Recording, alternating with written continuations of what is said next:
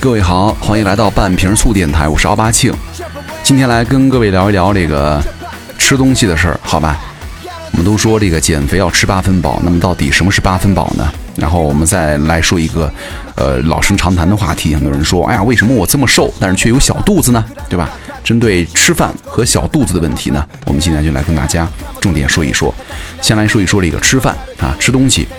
食谱减肥法呢，恐怕是现在女性当中很流行的一种快速变瘦大法，就是最常见的什么七天快速减肥食谱，还有各路的明星分享版的网红版，谭维维的什么十三天，尹正的三十天，这些食谱呢各有特色，网上也有很多妹子评价，基本上坚持个几天就能够掉秤了。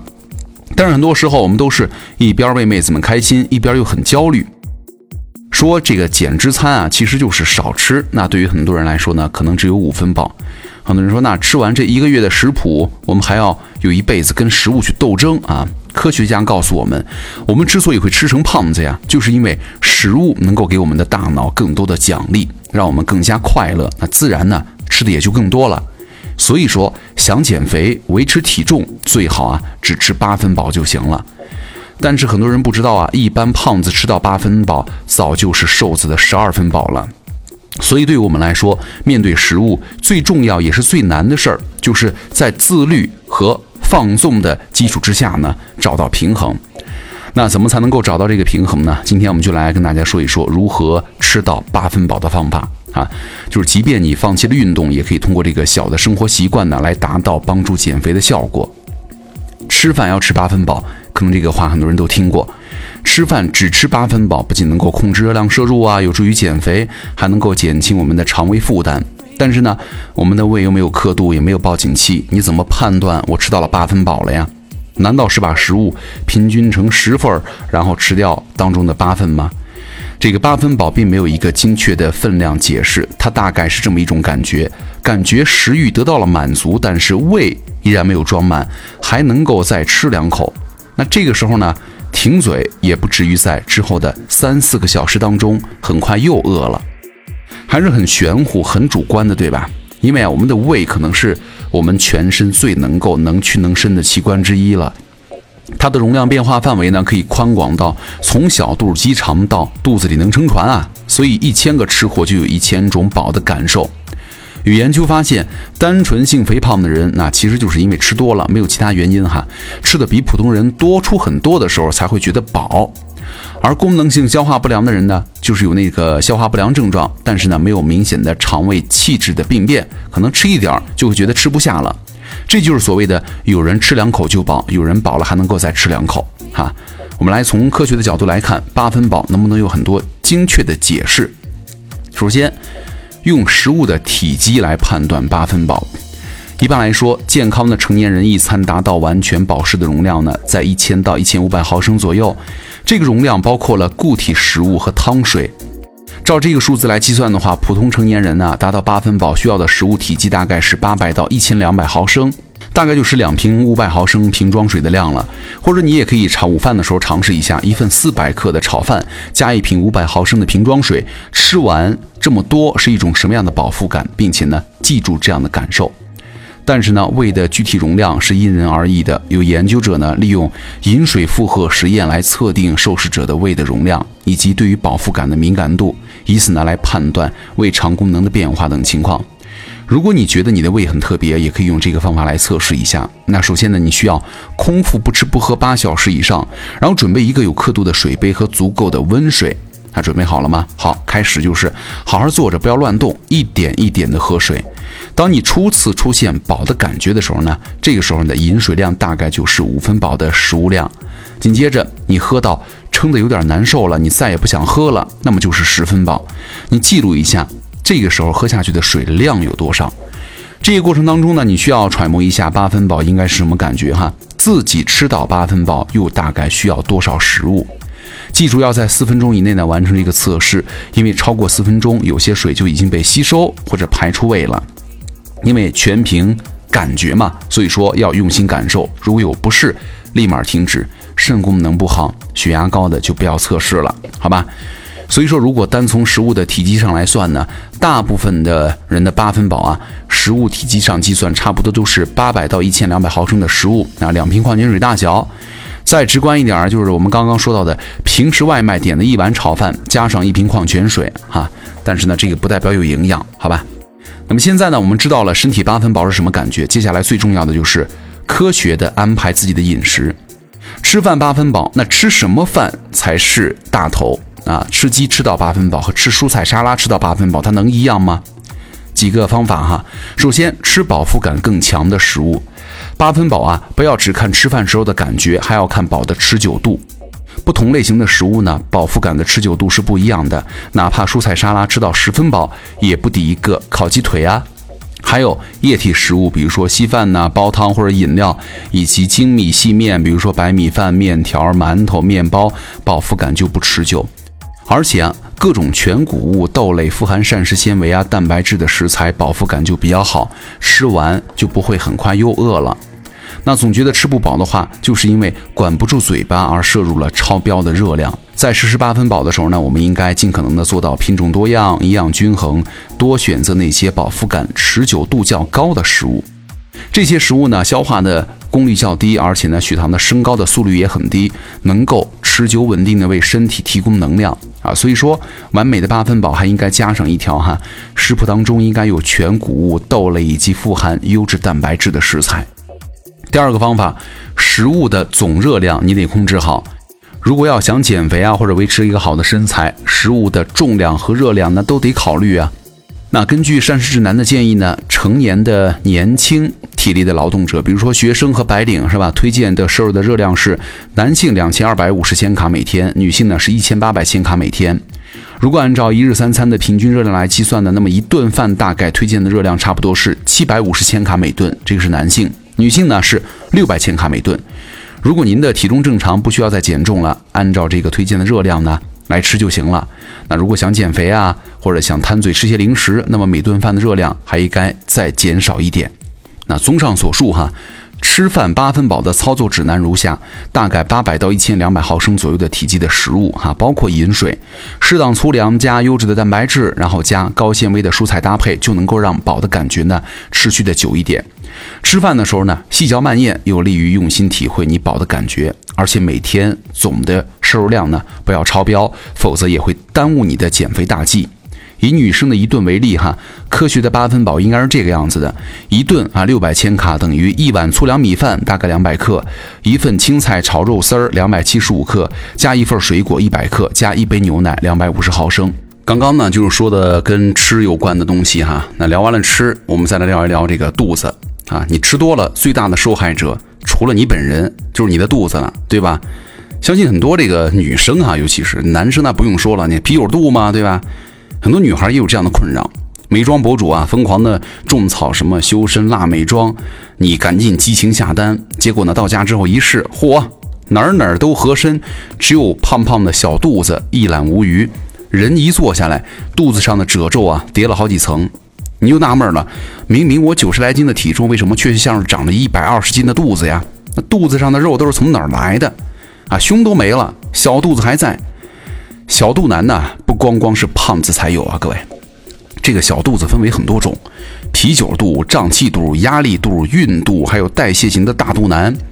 有的小肚腩呢，并不是因为胖或者脂肪积累，比如说因为便秘导致的暂时性小腹突出。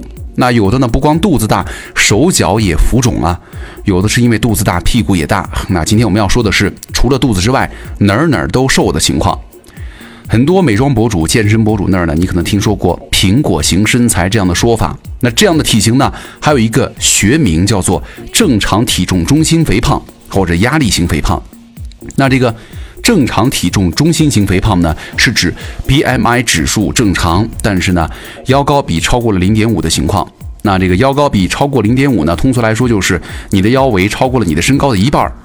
腰围啊，也就是这个 BMI 之外另外一个能够较好的反映内脏脂肪的含量啊、心血管健康的指标了。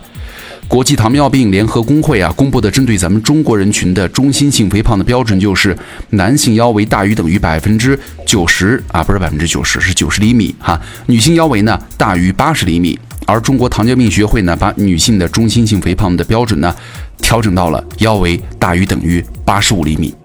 简单来说，如果你的体重没有超标，但是呢低头看不见内裤的 logo，那很有可能就是中心型肥胖了。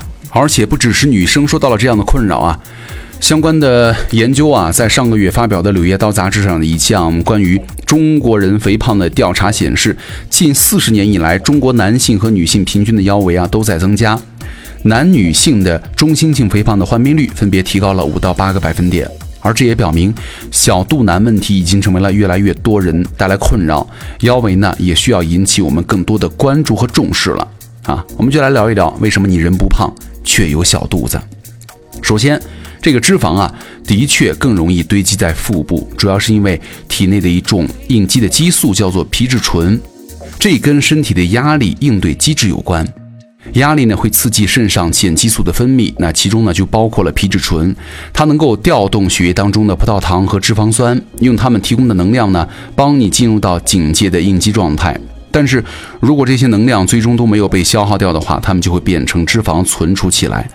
高水平的荷尔蒙意味着你的身体会认为它需要不断的加油和储存脂肪，会随时配备很多需要的能量来对抗更多的压力。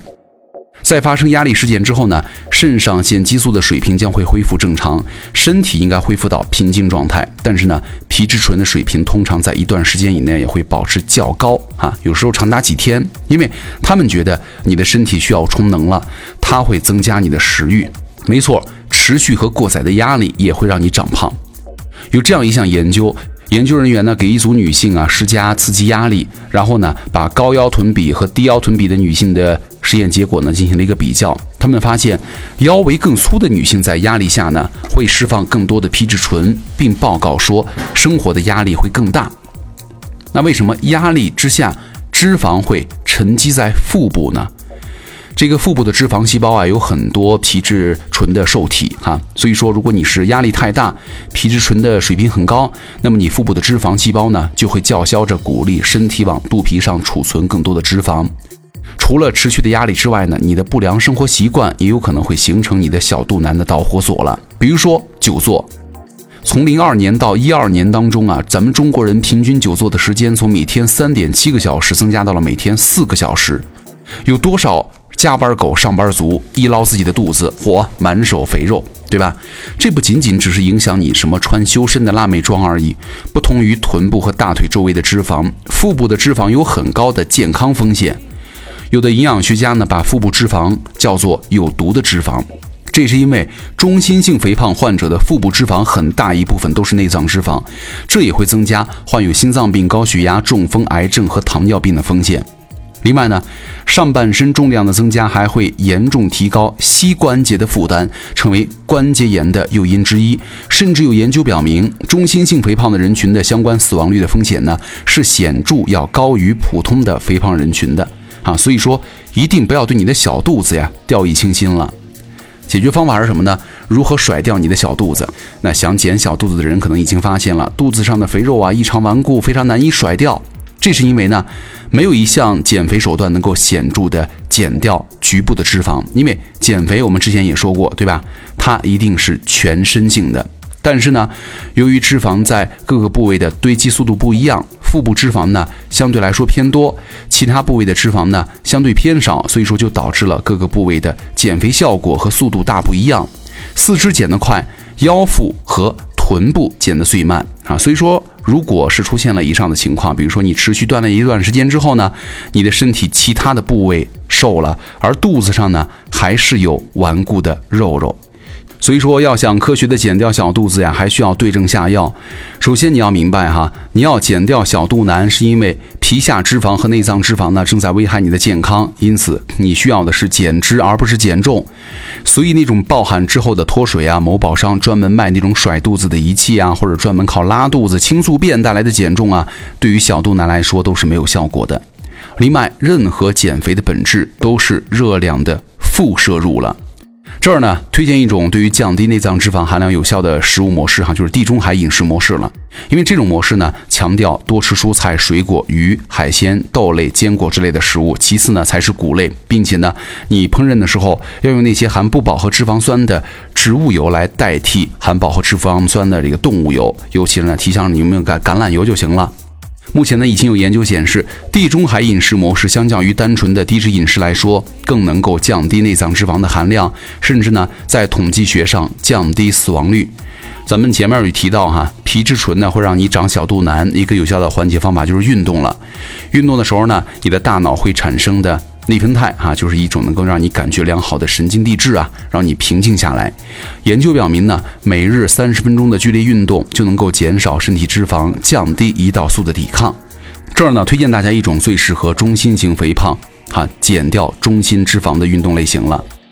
美国运动医学会呢，强力推荐的两种运动的结合，就是有氧和阻力训练。目的呢，就是通过锻炼来帮助燃烧脂肪，锻炼肌肉，帮助你燃烧更多、更快的脂肪。那么跟单独的有氧运动相比呢，阻力训练能够帮助你在二十四小时以内呢减掉更多的体脂。这是因为啊，有氧运动只能在运动后的八个小时帮助你燃烧脂肪，而无氧运动呢可以锻炼肌肉，即便是你在睡着的时候呢，肌肉也会在继续的燃烧脂肪。最后呢，如果不是极端肥胖，局部抽脂啊不可取。不知道你们有没有关注前段时间那个网红抽脂致死的事件，对吧？其实抽脂是一个很风险性很高的手术了，而且呢，抽脂只能够减少皮下脂肪，不能够减少内脏脂肪。中心型肥胖对于身体的威胁依旧存在。另外，如果您是病理性的，你比如说代谢疾病啊、胰岛素抵抗啊导致的小肚腩，那么建议你及时就医，药物治疗。另外，如果你的小肚子正在变大，或者摸起来硬邦邦的，那么就要警惕卵巢囊肿的发生了，一定要去医院做一个 B 超了，好吧？好，以上就是今天的半瓶醋的全部内容了。我是奥巴庆，那咱们下期见了，拜拜。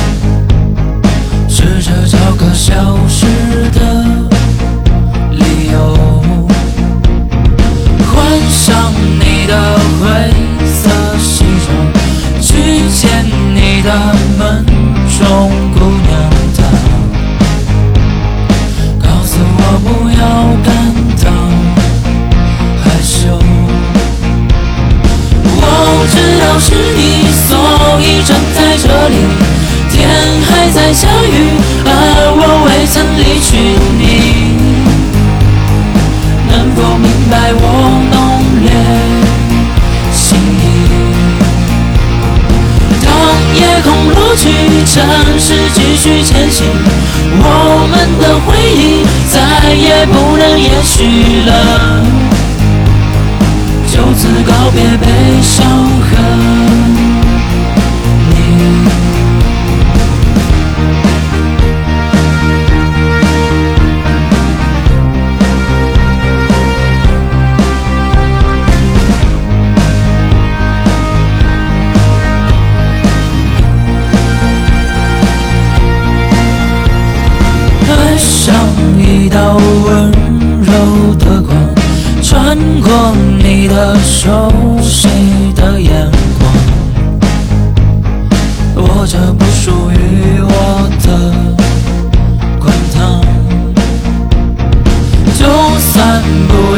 完美想象，也会带来强烈的欲望。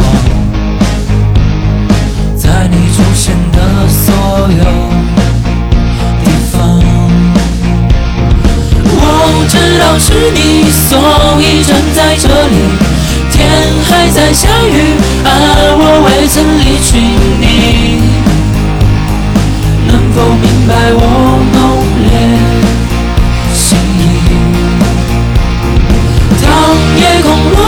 城市继续前行我们的回忆再也不能延续了。从此告别悲伤